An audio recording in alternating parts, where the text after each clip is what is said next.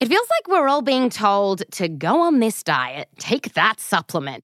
Ozempic will give you depression, but you know what'll cure that? Weed. Or you could try to balance your hormones. At Science Versus, we're like, what the f is going on? Forget the crap online and listen to Science Versus. Just the facts. Oh, and a bunch of stupid jokes. What is a ghost's favorite fruit? Blueberries. That's Science VS. New season out on Spotify soon. Due to the graphic nature of today's crimes, listener discretion is advised. Extreme caution is advised for listeners under 13. Today is Wednesday, April 22nd, 2020. On this day in 1911, John McNamara was arrested at his union office for bombing the LA Times building and killing 21 people. The crime of the century, as the Times dubbed it, had taken seven long months to solve.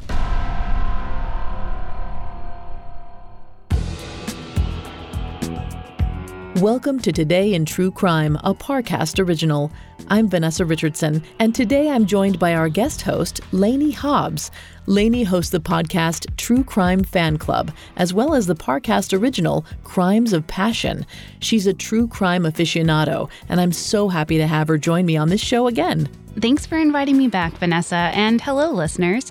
Every week on Crimes of Passion, I explore the complex motivations behind scandalous crimes and tales of love stories gone sour. I'm thrilled to join today for another fascinating true crime talk. Anytime. So, Lanie's here to discuss some of the historical aspects of today's story, while I'll cover the narrative. Now, let's go back to April 22nd, 1911.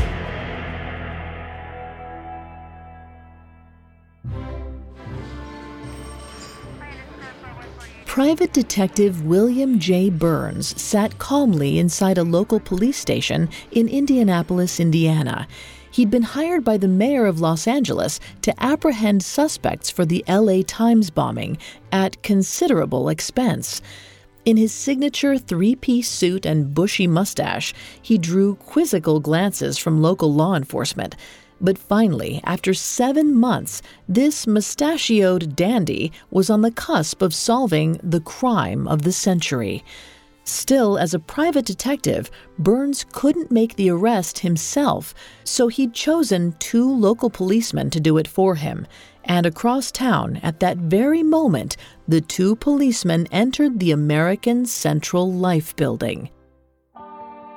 They made their way to the office of the International Association of Bridge and Structural Ironworkers, where a meeting of the executive board was taking place.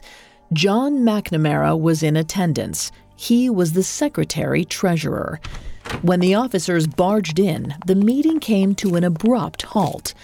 The officers grabbed McNamara and cuffed him as his co-workers, some of the most powerful and influential union men in the country, stood by and watched, shocked. For the officers to arrest McNamara at his union office seemed almost scripted. After all, the bombing in question had been orchestrated to protest the LA Times' staunch anti union ideology. Now, the bombing mastermind was being led out of the union office in cuffs.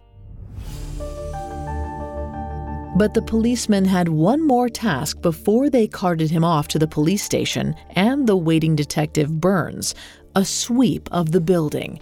They hoped to find something incriminating to help their case against McNamara but they couldn't have imagined the gold mine they'd stumble on in the Union's basement vault. They discovered 60 pounds of dynamite, 200 feet of fuse, percussion caps, and 14 alarm clocks identical to those used in the Los Angeles Times bombing. It didn't take long to reach the police station, where a local circuit judge was waiting. In his hand was an extradition request from the Los Angeles Deputy District Attorney, signed by the governors of California and Indiana. The request called for McNamara to be sent immediately to California to stand trial for the bombing deaths. But he wouldn't go alone. Burns and the officers led John McNamara to the train station, where he was reunited with the other bombing suspects, J.B. McNamara and Ortie McManigal. The three boarded the California Limited, heading west toward Los Angeles, and their trial. Coming up, the circumstances that led McNamara to commit this brazen and misguided act of terrorism. Now back to the story.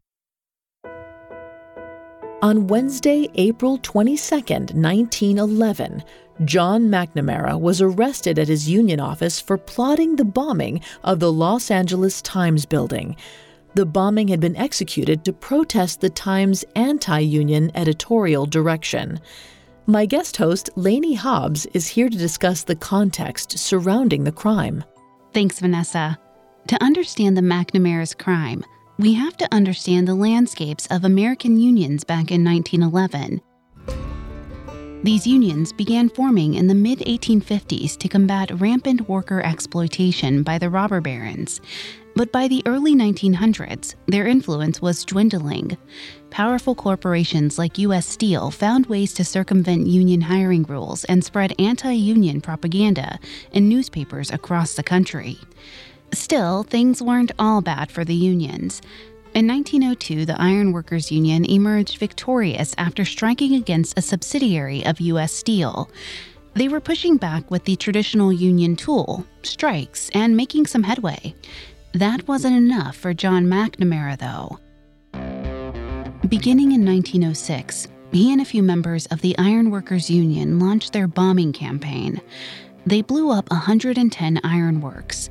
These explosions caused only minimal property damages and no deaths.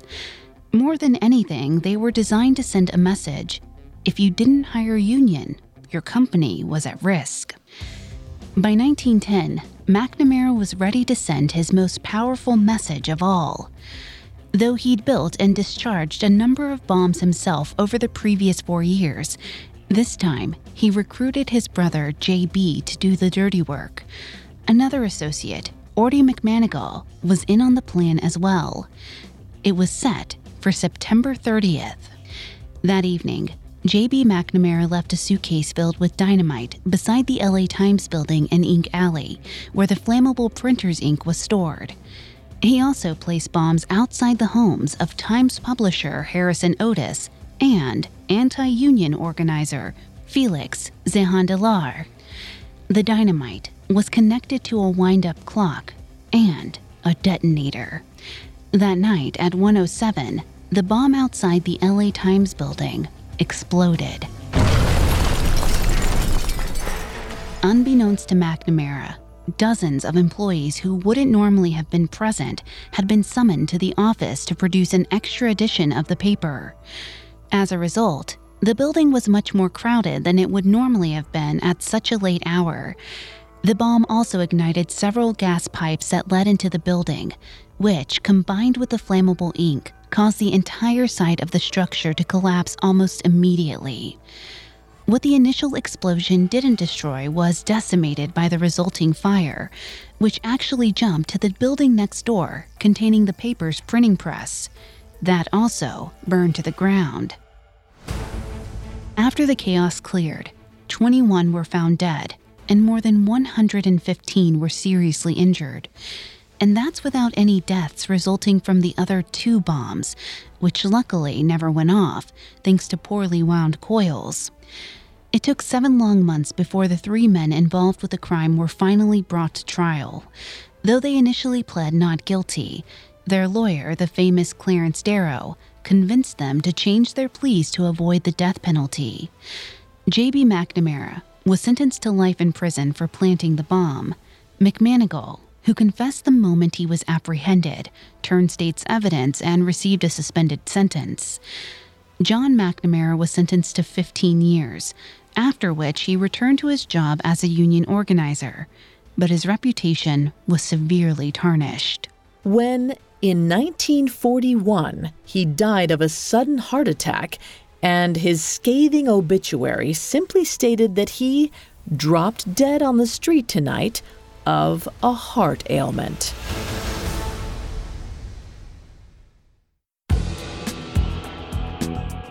I'm Vanessa Richardson. Thanks again, Lanie, for joining me today. Thanks for having me. You can find my podcast, True Crime Fan Club, and Crimes of Passion on Spotify or wherever you listen to podcasts. For more history on the American justice system, check out Parcast Original Not Guilty. Today in True Crime is a Parcast original. You can find more episodes of Today in True Crime and all other Parcast originals for free on Spotify.